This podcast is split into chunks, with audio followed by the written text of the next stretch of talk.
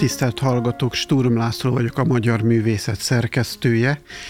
A 2023. évi második számunkhoz kapcsolódva beszélgetek Dukkon Ágnes professzorral.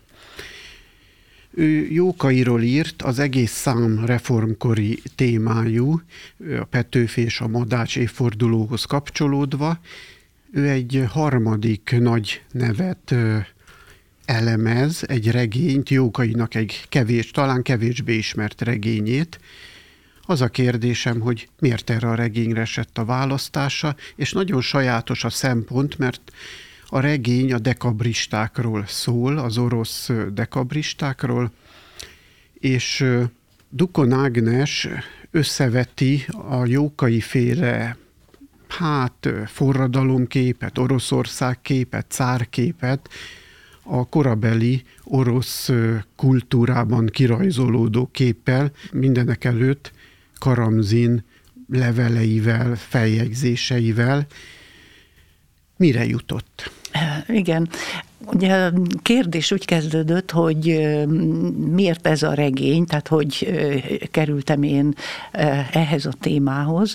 Ez nagyon érdekes, mert véletlennek látszik, hogy éppen mm, két évvel ezelőtt egyik barátnőmmel beszélgetve szó került a Szabadság a hó alatt című Jókai regényről, mégpedig azért, mert ő olvasta, és nagyon nagy hatással volt rá, és akkor én gyorsan akkor én is újra olvasom. Ő nem orosz szakos, ő angol szakos, és és hát neki az oroszos téma, tehát az, hogy, hogy itt nem tudom én, 1820-as évek beli oroszországi történelmi eseményeket Jókai hát megregényesít, nagyon izgalmasnak tűnt, és akkor gyorsan én is átnéztem újra, és merő, ez is merő véletlennek látszik, de aztán utólag rájöttem, hogy á, semmi sem véletlen az életben hogy éppen 2020 folyamán foglalkoztunk Karamzin levelezésének a magyar fordításának kiadásával, és erről azért szeretnék annyit mondani, hogy Horváth Iván volt a fordító, és ő beszélt rá engem arra, hogy, hogy írjak előszót a megjelenő kötethez. Horváth Iván a, régebben az eltén az idegen nyelvű lektorátus vezetője volt, és egyáltalán ilyen nyelv tanítási téren, meg diplomáciai téren működött, és nyugdíjas korában úgy döntött, hogy hát műfordít. És Tehát ő nem az esztétikus balasi kutató nem, nem, jó, ezt így van, így van igen. bizony, tehát ő a másik Horváth Iván, igen, és nagyon lelkesedéssel, odaadással fordította Karamzin műveit, és azt is még hozzátenném, hogy hogy olyan nagy vállalkozásba fogott még 2016 előtt, hogy ennek a Karamzinnak egy, egy nagyon nagy központi főművét lefordította, ez egy orosz utazó leveleit, amelyet Karamzin 1792-ben jelentetett meg, előtte másfél évig, én ebben a cikkben ezt írtam is, vagy hát a tanulmányban, hogy ő másfél évig végig utazta Nyugat-Európát. És éppen a, beletalált a francia forradalom eseményeibe, mert 1789-ben indult el Oroszországból, Szentpétervárról, 90 tavaszán landolt Párizsba, de Németországon keresztül, tehát nagyon komoly állomásai voltak, és akkor Párizsba eltöltött egy-két hónapot, azt aztán onnan áthajózott Angliába, és aztán onnan 90 őszén vissza Oroszországba, akkor már tengeri úton. Na, és az Iván, Horváth Iván lefordította ezt a nagy ópuszt, és a Ráció kiadónál meg is jelent, tehát nagyon, nagyon jelentős tett ez, hogy egy ilyen fontos, hát az összehasonlító irodalom szempontjából, hogy ezt mi magyarul fogjuk tudni használni, hogy ez megjelent, ez 2016-ban. És akkor innentől kezdve van nekem kapcsolatom a Karamzin magyarországi, úgymond megismertetésébe.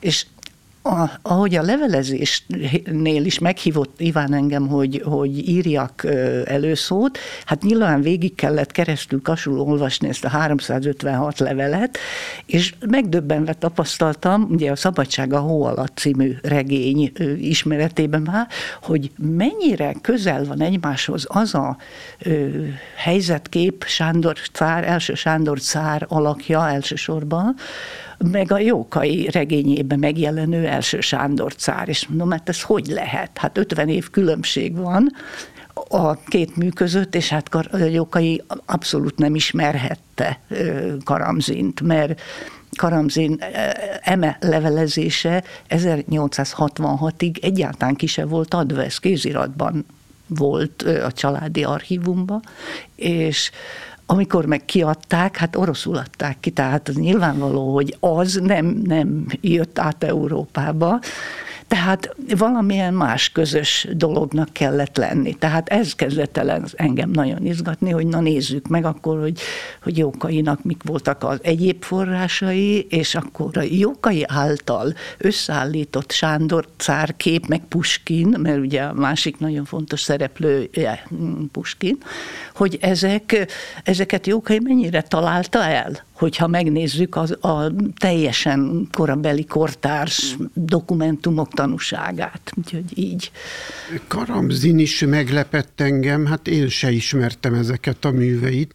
Ugyan én is foglalkoztam orosz irodalommal, de nem ezzel a korszakkal, és Karamzin úgy élt bennem, mint egy szentimentalista költő, aki megírta a Werther orosz változatát, a Szegény Lizát. Ezek akkora nagy érdeklődést nem keltettek bennem, de ahogy a tanulmányban írja, már arra gondolok, hogy ez az utazási könyve, ez talán akár Tocqueville-nak az amerikai utazásához is hasonlítható, a levelezése pedig akkor egy akkor bármihez egy nagykor ábrázolás? Hát igen, bár a, ezt az, az utazást, tehát az, az egy orosz utazó leveleit, ez inkább a Lawrence Sternnek a, a úti, érzékeny, utazás, érzékeny igen, utazásaival lehet összevetni, mert hogy, mert hogy azt a könyvet Karamzin ismerte is. Egyébként Karamzinnak hatalmas nyelvtudása volt, mert hát hát egész fiatalon, ugye hát nyilván a, a németet, a franciát alapból tanulták az orosz hát arisztokraták, nemesek, tehát nem is kellett ahhoz nagy arisztokratának lenni, de ő egy, egy a felső rétegből egy birtokos nemes volt, tehát egy ilyen tőzsgyökeres orosz birtokos nemesi család, ahol megkapták a megfelelő iskoláztatást, nevelést, és hát ő még a Moszkvai Egyetemen filozófiát is, meg, meg hát filológiát is hallgatott, tehát a németül, franciául megtanult angolul is, ami szintén ritkaság, mert azért az angol a 17, 18. század végén azért nem volt általános, tehát egy vékony réteg bírt ezzel a tudással, és valami mi, olasz tudása is lehetett, mert folyton emleget, meg fordítgattak is.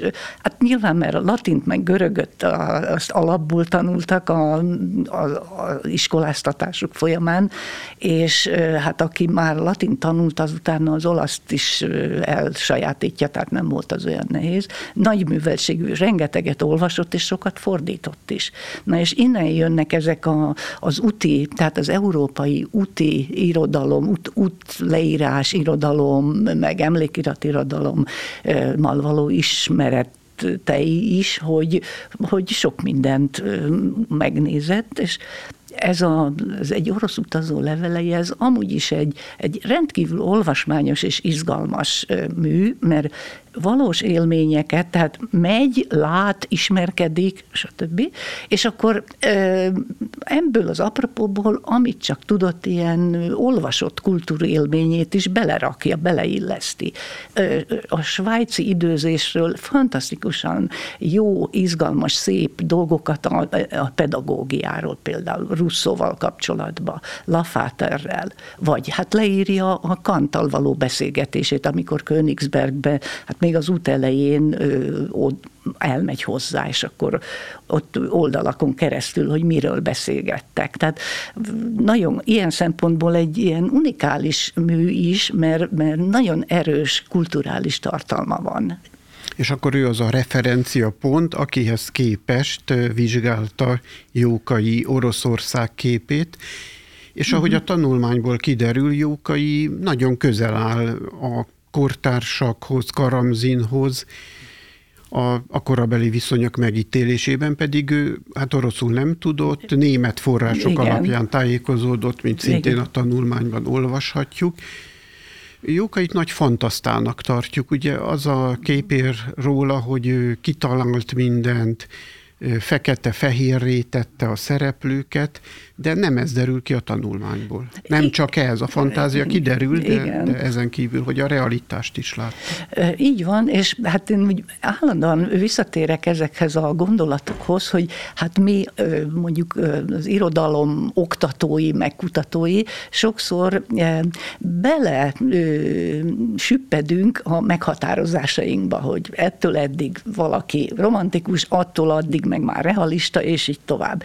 És számos esetben, amikor nagyon közel megy az ember egy-egy szerzőhöz, nagyon mélyen, komolyan bele dolgozza magát, azt veszi észre, hogy hát ezek nem nagyon, nem nagyon hasznos ilyen megkülönböztetések, mert csak leegyszerűsítik a dolgokat. Jókai esetében is engem éppen, hogy a, a, a bölcsessége is meglepett, hogy, hogy micsoda félelmetesen jó, ö, hát hogy mondjam, ö, gondolatokat vet föl a, a, a, mondjuk a szabadságküzdelem témájához. Tehát nem arról van szó, hogy, hogy hú, hát a szabadságért itten életünket, vérünket, és aztán az minden pozitív, és vannak a rúd zsarnokok, meg ugye a, a, a poentírozott dolgok. Nem. Jókai, amit én a tanulmányban aztán megpróbáltam részletesebben kifejteni, hát nagyon szépen végig szálazza, hogy a szabadságnak a,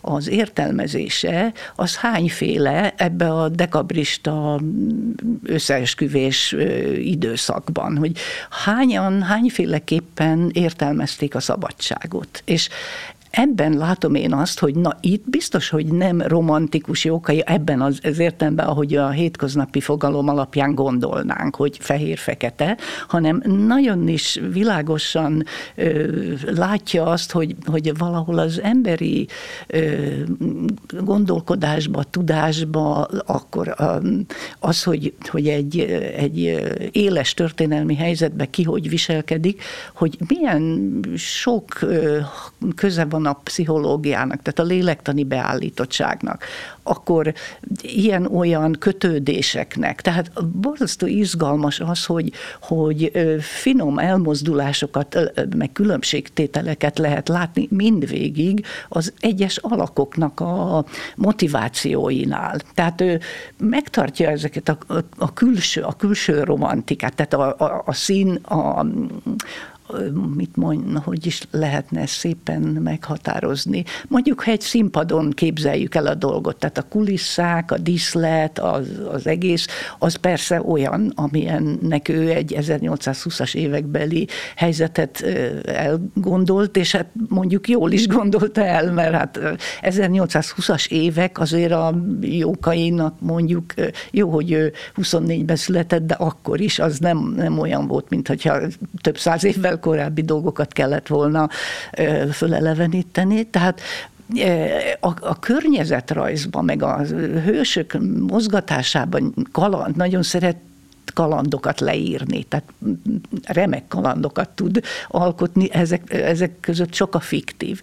Viszont ahogy a, a szereplőinek a, a, a motivációit, a jellemét mm, megpróbálja összeállítani a saját célja, a regény céljainak megfelelően, abba azért nem ez a, ez a fekete-fehér, hát nem tudom én, technika uralkodik, messze nem. Tehát sokkal izgalmasabb írójókai, és sokkal több benne. Egyrészt már ezek a realista elemek, hogy mondjuk azt, hogyha használjuk ezeket az irodalomtörténeti fogalmakat, és ami nekem újdonság volt, és lehet, hogy azt még jobban ki kellett volna a cikkbe domborítani, de már így is elég hosszú volt, Szóval az, hogy, hogy nagyon izgalmas szimbólumokkal dolgozik. Tehát nagyon erőteljesen ez a, ebben a regényben már ö, előbbre jár, tehát nyugodtan lehetett volna belőle valami szimbolista regény is, annyira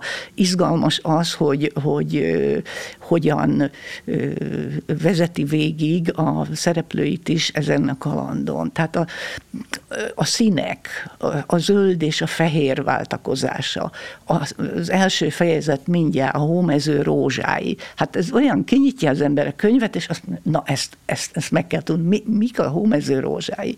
Hát mi a vérző forradalmár, vagy lengyel hát lázadó, akit az orosz kozákok ágyutalpra kötve visznek Oroszország felé Varsóból. És akkor ez megint olyan, hogy de mi történt, mi van itt? És nagyon izgalmasan húzza Jókai ezt a szálat úgy, hogy csak három fejezettel később derül ki, hogy mi történt, hogy, hogy mi ez, mi ez a jelenet. Viszont gyönyörű lírai leírásokat látunk a hómezőn húzott, ágyutalpon húzott vérző forradalmára, hogy a vércseppek a hóra hullanak, és utána a sötétbe egy lovas megy, és fölszedi egy kis lapátkával a megfagyott vér, vérrózsákat. Ez lesz a hómező rózsái. Hát ez bizony ez, ez, ez nem is nem romantikus igazából abban az értelemben. Tehát, és hát több, több ilyen dolgot lehetne kiemelni, hogy, hogy a színekkel hogyan játszik, meg a hangulatokkal, tehát meg hát a, a fő szimbólum persze a szabadság, az eleuteria, amiről érdemes lesz megint majd egy kicsit beszélni. Igen, én is régóta sejtem már, hogy Jókai állítólagos fekete-fehér figurai mögött nem csak a népmese, nem csak a romantika van, hanem valami spirituális beállítottság is, hogy az ember végső soron vagy jó, vagy rossz, és hát ez fogékonyá teszi a jelképek, a szimbolikusság iránt is. Persze ez csak egy ötlet, hát ezt, ezt is meg kéne vizsgálni. De ö, Jókai az orosz témát máshol is fölveti. Mi vezette őt az oroszokhoz? Én gondolom, hogy 49, és látta, hogy figyelnünk kell az oroszokra, de van-e más ötlet? Hát nyilván ez az alap, tehát ez, ez az élmény kiindulás. És a másik pedig a, magába a korba, tehát pontosan a 19. század közepétől fölfele, ahogy az orosz birodalom egyre nagyobb jelentőségre tesz szert Európába. Tehát egyszerűen az európai nagyhatalmaknak muszáj vele számolni, mert, mert megerősödik egyszerűen, és hát kezdenek félni tőle. És ez a, mindig eszembe jut József Attila, a fortélyos félelem igazgat, mert hogy a nagy, nagy birodalmak, nagy hatalmak egymás egymással való viszonyába is, ez az egyik alap, hát nyilván be nem vallott, vagy bevallott, hogy hát nehogy már a másik elfoglalja még az egész Balkánt is, és akkor mi lesz velünk, meg hogy fogunk mi kereskedni a Fekete-tenger kikötőibe, ez az angol szempont. Tehát, hogy mikor melyik birodalom van jóba a másikkal, meg mikor rúgják föl a szövetségeket egymással, és miért. Ez Jókai ebben ebben a regényben szintén tárgyalja. Tehát csak ilyen, ilyen hát by the way, hogy így, így mondjam, de van egy mondata a regényben, hogy hát azért köttetnek szövetségek, hogy aztán idővel legyen mit fölrúgni. Egyébként mm, ilyen ironikus, szatirikus hangok is nagyon jól végig mennek a regényen. Tehát az, az iróniának és, és a szatirikus ábrázolásnak is nagyon nagyon komoly jelentősége van ebben a regényben. Mondjuk éppen a első Sándor cár úgynevezett kegyencét, aki miatt elég sok baj is lett, aztán ezt a bizonyos Arakcséjevet mutatja be, teljesen hát ilyen kemény, szatirikus hang, hangvételbe, és aztán egy, egy szuper jelenet a, a cenzor. Tehát a Jókai, Jókai se szerette ugye a cenzorokat, nem csak Puskin. És Aki szintén szereplője a regényben. Bizony, nagyon fontos szereplője, nem főszereplő, illetve úgy főszereplő, hogy, hogy a, a szerelmei állandóan meg akarják menteni, hogy nehogy már belekeveredjen az összeesküvésbe, mert hát akkor mi lesz a szabadság költőjével, hogyha, hogyha ez a, ez a szabadságharc, vagy hát inkább lázadás, mert valljuk be, ez egy pucs volt, egy katonai pucs, hogyha ezt leverik, akkor, akkor bizony a főszereplőit, vagy résztvevőit hát súlyosan megbüntetik, kivégzik. Hát öt, öt vezetőjét kivégezték, a többit meg Szibériába száműzték. Na úgyhogy hogy ez, a, ez a mozzanat is, de hogy visszatérjek a kérdéshez, hogy Oroszország miért érdekelte ennyire jókait. Ugye a 70-es években ö, írja meg a jövő század regényét, az is orosz témájú, ugye az a nihilizmus körül forognak a dolgok, és az egy szenzációs, tudományos, fantasztikus regény. Tehát annak a cselekménye kvázi 1973-ban játszódik. Írja ő Jókai ezt 1873-ban, és hátborzongató, hogy mennyi mindent eltalált. Igen. igen, Úgyhogy, igen. És ez egy ismertebb regénye, igen. még a Szabadság a hó alatt, ez az, az nem. azt hiszem igen. nem. Igen, én a Szabadság a hó alatt ott ö, folyton a, a líraiság meg a balladaszerűség jut eszembe arról, erről a műről.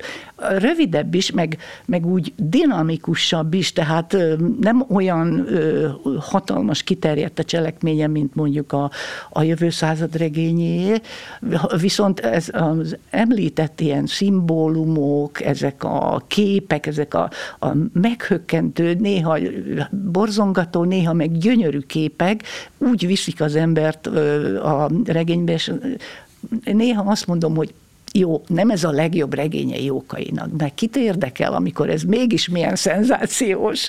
Tehát ez is egy ilyen ellentmondás, hogy az ember tudja, hogy irodalmárként, hogy jó, hát itt ez, ott az, mondjuk nem, nem egészen olyan tökéletes, de erre mondom én azt, hogy nem baj. Ez, de ezt Dostoyevsky-nél is tudjuk sokszor. Bizony, bizony, ez így van. Úgyhogy hogy ezért is ilyen rejtélyes regény ez a szabadság a hó alatt, csak nem kapott elég figyelmet, meg még, még egy oka is lehet, hogy a, az 50-es, 60-as évek irodalom szemlélete ezt a regényt elég rendesen ledorongolta hát jókai forradalom ellenes. tehát a Rákosi korszak, sőt, még utána is, tehát marxista irodalomtudomány az úgy jól, jól megadta neki úgy, hogy aztán lehetőleg ne is kerüljön a, a, az érdeklődőknek a látókörébe. Meg hát nagyon sok nagy regényt írt Jókai. Igen, igen, így van. Hát sajnos lejár az időnk lassan, de annyit legalább remélem elértünk, hogy most sok hang van az ellen, hogy Jókai tanítani, hát elavult. Jókai nem, nem avult el, általában azok mondják, hogy elavult, akik maguk se olvassák, tanárok. Uh-huh. Aki elolvassa, jó, tudom, a nyelv egy kicsit eleinte szokatlan, hogy leírásokkal lassan indul, azt is meg kell, uh-huh. de hát micsoda leírások ezek. Igen. Utána meg kalandregény, tehát Igen. szerintem tessék is megismerni, olvasni, és akkor lehet tanítani. Még átadom tanárnőnek, mert látom, annyi érdekeset uh-huh. hallunk, csak úgy mellesleg is. Egy egyperces befejezésre, Aha. mert biztos van még mondani való, és szerintem most jönne igazából.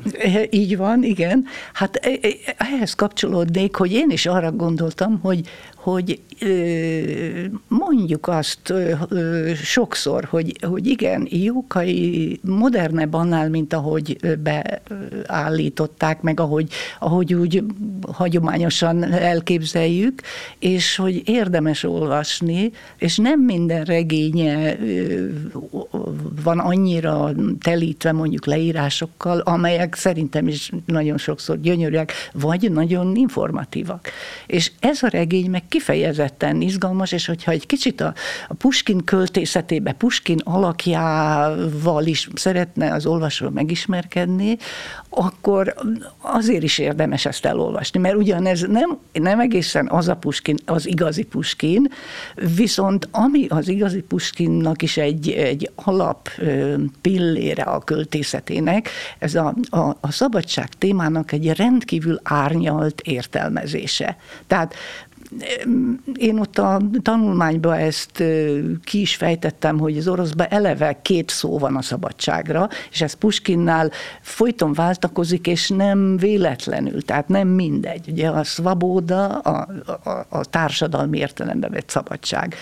Aztán van ez a volia, volnasz, ez meg egy szélesebb, egzisztenciális értelembe vett szabadság. És Puskinnak mindegyik nagyon fontos, és nem mindegy, hogy, hogy mikor, melyik, hogyan jelenik meg az életművébe. És Jókai ezt, ezt is szépen megérinti. Tehát az Jókainál is legalább ötféle szabadság felfogás jelenik meg a szereplőkön keresztül a regénybe. És ez manapság is azért figyelemre méltó, mert ma is az van, hogy egy fogalmat valamilyen monolit, homogén valaminek gondolnak, és néha csak mint kalapácsot használják fejbeverni vele azt, aki nem tudom én éppen útba van. Tehát a szabadság szóval is megvan ez a visszaélés. És egy kicsit jókait olvasva megtanulja az ember, hogy azért a világ sokkal-sokkal bonyolultabb.